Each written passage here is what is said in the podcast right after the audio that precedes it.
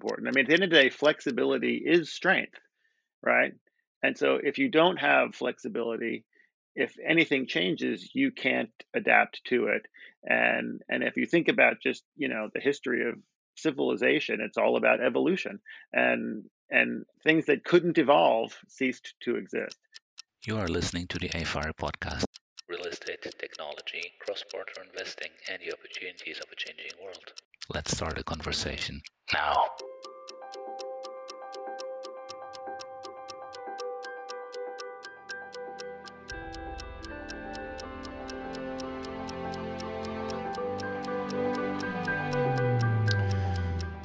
So everyone in real estate, it seems, complains about zoning laws. It's it's one of those things that just I think it drives us bananas because depending on the municipality, it can determine the success or failure of any project. And and quite often the principles of zoning seem to be completely opposed to the way people want to work, live, and play. I mean, why can't I live in an office building, work in a house, or go to eat in a parking lot, or buy a pair of shoes online after trying them on in a pop up store? That's what we're doing. But our zoning and therefore our built environment is fighting us every step of the way, driving up costs and even suppressing growth. So, what do we do about that? Well, Rob Seldin, who's the managing principal of Madison Highland Live Work Lofts, uh, wrote a fascinating piece in the most recent uh, issue of AFIRE Summit. And I'm speaking with him here today in September of 2022 to get his insights about how zoning has to, is able to change in order to make our built environment better. So thank you so much, Rob, for joining me on the AFIRE podcast. Oh, my pleasure. Thank you, Gunnar, for having me. I appreciate your interest and look forward to uh, exploring this with you over the next few minutes. Excellent. Well, why don't we just start with the zoning itself? Why why do we have the zoning we have right now? You know, it, it's it's we're all chafing at it, and and why do you think it's out of sync with the realities of today? Well, I mean, that's a good question. If you go back historically, zoning is really a it's a remnant of the Industrial Revolution. Mm-hmm. Uh, zoning was invented in the United States in the 1920s through a Supreme Court case, the Euclid versus Ambler, which established the idea that municipalities should be able to control land use and really separate property by function. Mm-hmm. Uh, and so use and function became municipal objectives and municipal points of control. And really, it was, it, it makes sense in a lot of respects that you think, okay, you don't want to have an industrial property next to where people live. It's right. noisy, it's smelly, and you want to have a respite. Um, and so, in an industrial context, it makes perfect sense that land use would vest with the ground and with what people were doing on it.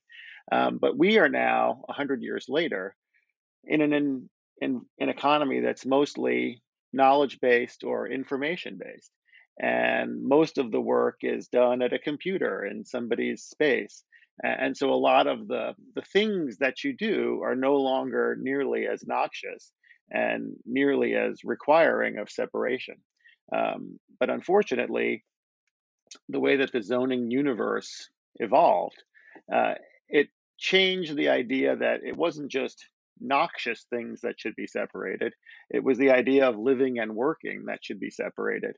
Um, and now that we can do those things anywhere, um, they are in some respects precluded as a vestige of the Industrial Revolution. And it seems like we really went off to the races on that in the kind of post World War II period, where we were really separating life, work, play uh, across great geographies as we had this great expansion in the middle of the 20th century. It, it, it's interesting to me how that blueprint is something that, that we're still living with today. So, well, with mobile tech and work from home and, and everything that's happening right now, especially uh, through COVID, um, how do we change? What what is it that uh, that a better version of a municipality might do around um, their code that that that might be more flexible or help kind of deal with the reality we have right now? Well, it's interesting. If you think about it, um, most municipalities and most regulations are set up to exert control, right? The idea of regulation is to limit human behavior. Um, and what we've had now recently, especially with the rise of mobile telecommunications, is a liberation and a freedom of people to really do anything in anywhere, right? You now bring with you your work, your information, your right. recreation, all you're carrying it in your pocket. And so for the first time, uh, land use is really now being vested more in individuals than in places and in buildings. And that's created a real tension. And so to me, the, the right answer is to recognize that anything that really elevates and liberates human potential is a is an inveterate good, right? And those should be things that municipalities, building owners, the financial markets, really anybody who has a vested interest in the real estate business should be encouraging. Uh, and we just need to think about how do we create frameworks that enable that to happen. Um, but as you know, it's not just municipalities that are involved in really regulating how real property is adjudicated, owned, and managed. So, in addition to zoning and also building codes, which sort of regulate construction types, um, you have a whole host of other industries that have grown up around the idea of separation of function, separation of use. Um, brokerage, the brokerage industry, the finance industry, um, the private equity industry, in many instances, the foreign investment and real estate industry, um, all have specific product niches. Uh, and those product niches align with traditional ways that land has been divided, subdivided, and real property being used. So, really, all of those mechanisms, all of those functions, and all of those industries have a vested interest in things not changing. Uh, and so, you have a real schism between where technology is leading people and where industries that are based upon those changes not occurring uh, create friction. Well, at the same time, though, you do see some uh, investors and developers that are really taking to heart this idea that mixed use is is more valuable than separating, and and you're seeing some of the most successful uh, real estate portfolios really focused on mixed use and and everything being within a block or two, or even within the same building or building complex. Um, it, it, does seem that that that is a spectrum though right? So you've got people that are uh, on board and that understand that this is something that that is useful and is perhaps the way people want to live and then you have vested interests which I, I think that's kind of interesting. I always think of it as only being the government right? You know we, we, we tend to blame the government for everything that's going wrong as opposed to saying well we're we're the government. We're all part of that um, so i think that's mm-hmm. an interesting insight yeah no it's a a large ecosystem yeah well i mean you wrote about um, what happened over the last 10 years, not just in COVID, uh, to what used to be one of the most stable and predictable office markets in the country, maybe even the world, uh, at Washington, D.C. Uh, what happened there over the last 10 years that maybe kind of changed the game that way?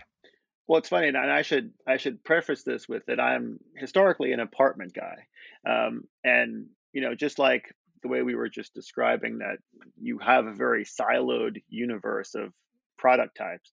Um, you, one of the things that you find in the real estate industry is there's very little cross pollination and cross function uh, from one person in one industry or sector of the industry to another. And so I came to everything from the vantage point of an apartment owner, an apartment operator. Uh, but really, in the in the DC area where I live, starting in the early 2010s, we just noticed that there was a tremendous influx of office vacancy, particularly in the suburbs, which was very unusual because this area typically has almost no unemployment. Uh, and it was interesting from 2010 until 2019, the year before the pandemic, the Washington, D.C. area experienced positive job creation every year. And every year, office vacancy rose. So as the area was gaining jobs, offices were emptying. And we were just curious as to why that was. Uh, so we went back and looked and noticed or found that from the end of World War II until 2009, uh, there had not been any one year when the Washington area had gained jobs and office vacancy rose. And it's happened every year since 2010. So we are like, gee, something obviously has changed. And and the two things that sort of seemed to happen coterminally, one was the invention of the iPhone.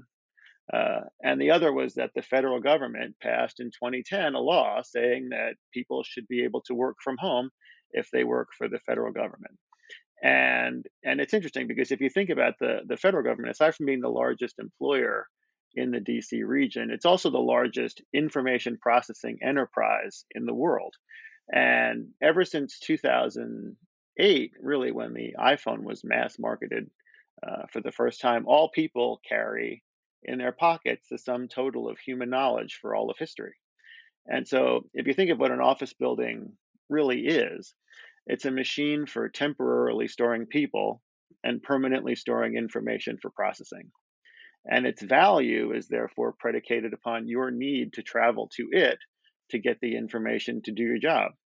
Well, if you're in an information processing business, you never need to go to the building ever again because the buildings had the information liberated. It's now in your pocket.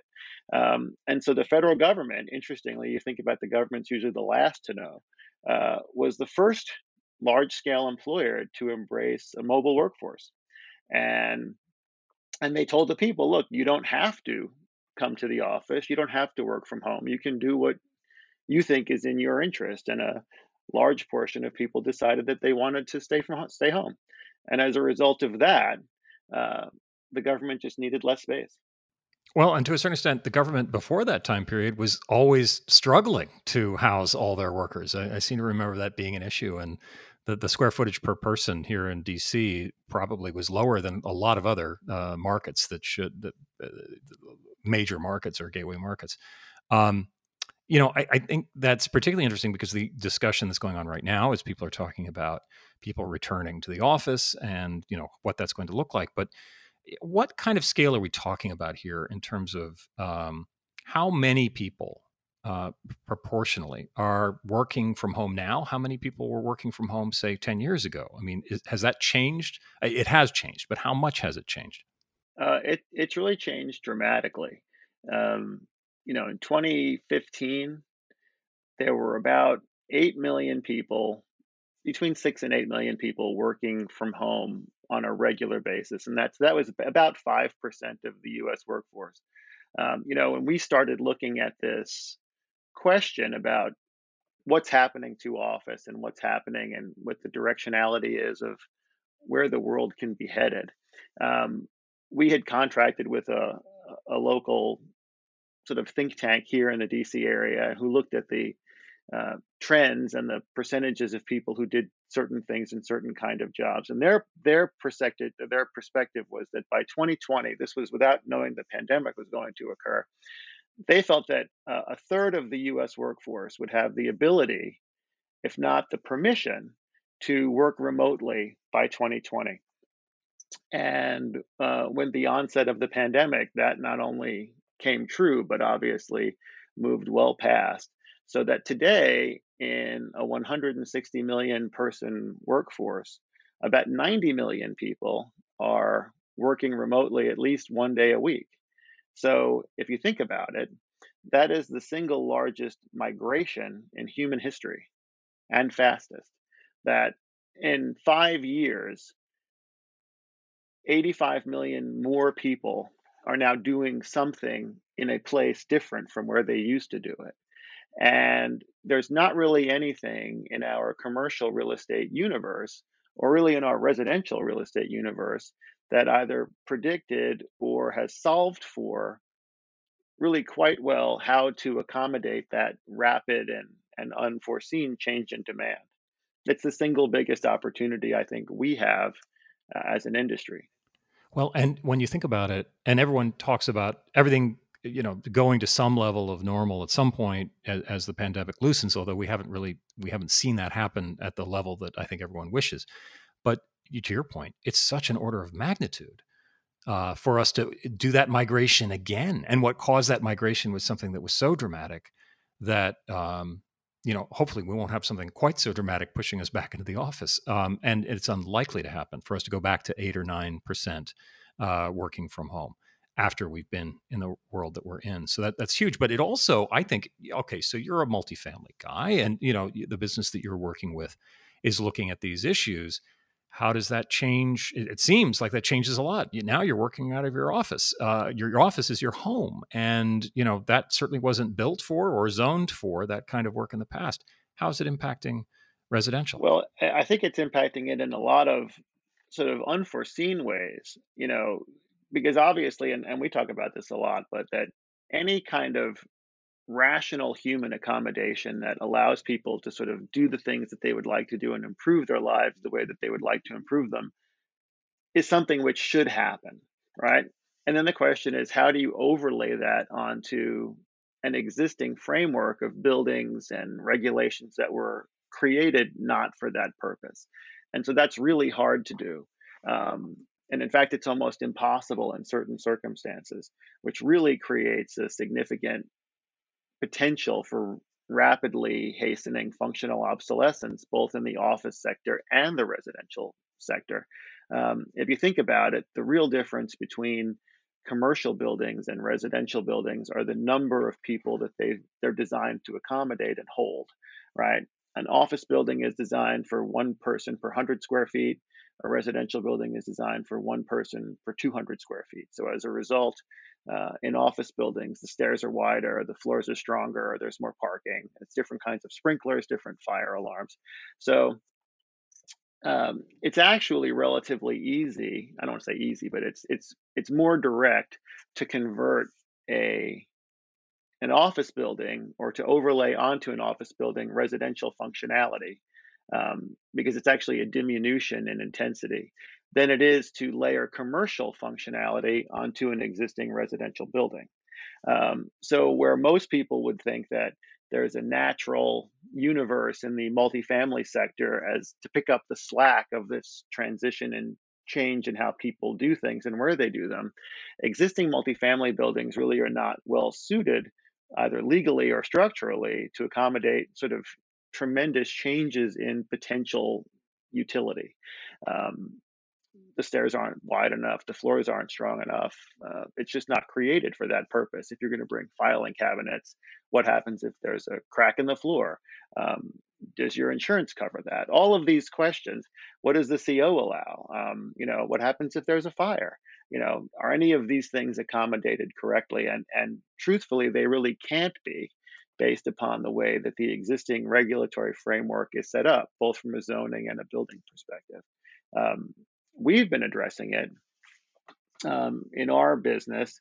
Uh, what our live work loft business is really mostly focused on having purchased empty office buildings and then converting them into sort of highly functional live workspaces in which each of the apartments they're really kind of cool lofts but they each have three permitted uses so you can rent them as an office you could rent them as an apartment you can rent them as a combined live workspace um, and the goal there really being to create maximum demand against finite supply to create safer income. Um, and at the end of the day, really, that's if you think about what the the functional goals of real estate investment are, it's it's to create safe, supportable income streams and hopefully revenue growth above the secular mean. And those those two things are just difficult to do uh, in an environment of dwindling demand.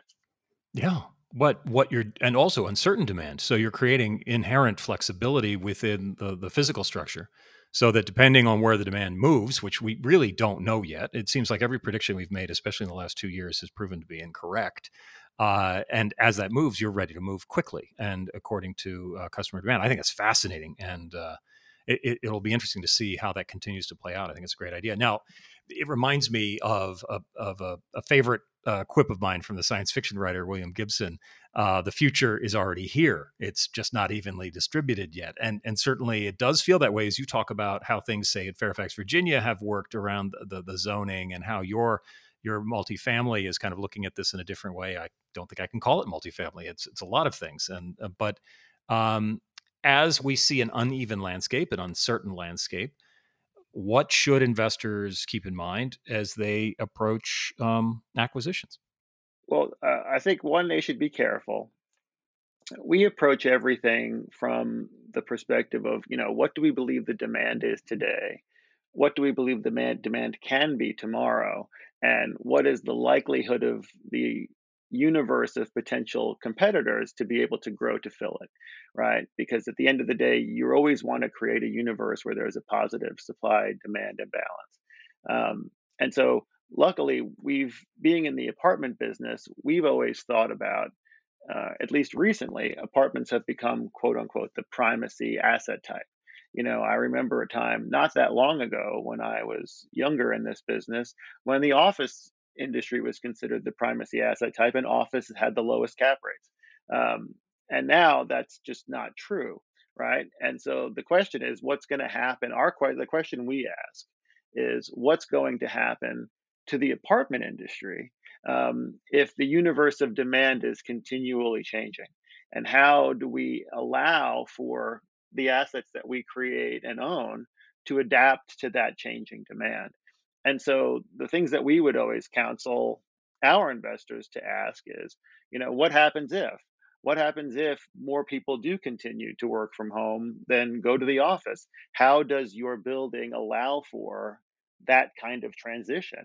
Um, and have you accommodated it in a way that makes sense and that is going to keep you not just ahead of the curve, but in lawfully in working within your parameters for lending, for insurance, and for your municipal approvals. So certainly, you're you're looking at this. You know, you're looking at these eventualities, paying very close attention to it, and I think it, it shows in this article in terms of of, of where you're thinking. Um, but it, it occurs to me that a big part of as as you laid out in terms of what your product looks like and what you're trying to do is that perhaps flexibility is becoming one of those important drivers or key drivers maybe for the, the end performance and the yield of, of a given asset. Um, how significant do you think that is going to be going forward? Oh we think that that's very very important. I mean at the end of the day flexibility is strength right? And so if you don't have flexibility if anything changes you can't adapt to it. And and if you think about just you know the history of civilization. It's all about evolution, and and things that couldn't evolve ceased to exist. And so, as we all are heavily invested in real property, we want real property to be able to evolve with the consumer, not hope that the consumer will continue to change their preferences to suit the real property. Because um, we think at the end of the day, that's not a, a winning strategy.